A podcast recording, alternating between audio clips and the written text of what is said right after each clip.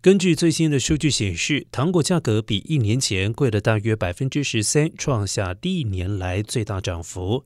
全国零售联合会估计。今年平均每个家庭将在糖果零食上花费约三十美元，再加上节日装饰品、服装还有其他支出，平均家庭万圣节总支出将会接近一百美元。该行业组织表示，总体而言，今年万圣节的支出将达到一百零六亿美元，比起二零二零年的八十亿美元，增加了百分之三十二点五。